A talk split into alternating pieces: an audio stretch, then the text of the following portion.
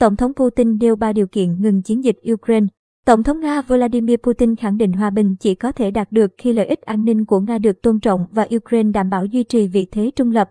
Tổng thống Nga Vladimir Putin ngày 28 tháng 2 có cuộc điện đàm với Tổng thống Pháp Emmanuel Macron. Trong đó, nhà lãnh đạo Nga nhấn mạnh bất cứ giải pháp nào cho tình hình Ukraine chỉ có thể đạt được khi những lợi ích an ninh của Nga được tôn trọng một cách vô điều kiện. TASS đưa tin, các điều kiện của Nga, bao gồm việc công nhận chủ quyền của Nga đối với Crimea, hoàn tất nỗ lực phi quân sự hóa và phi phát xít hóa nhà nước Ukraine, cũng như đảm bảo vị thế trung lập của Kiev, Điện Kremlin tiết lộ các điều kiện được ông Putin đề cập. Theo phía Nga, nước này sẵn sàng đàm phán với các đại diện Ukraine và mong đợi rằng các nỗ lực đàm phán đó sẽ đạt kết quả.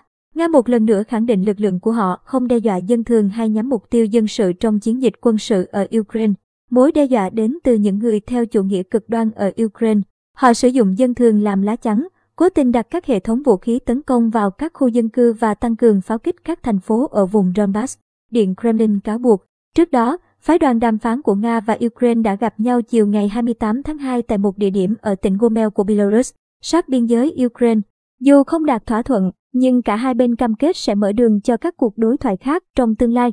Nga hiện đã áp sát thủ đô Kiev. Ảnh vệ tinh mới nhất cho thấy đoàn xe quân sự dài tới 64 km của Nga nằm cách thành phố thủ đô của Ukraine chỉ chừng vài chục km.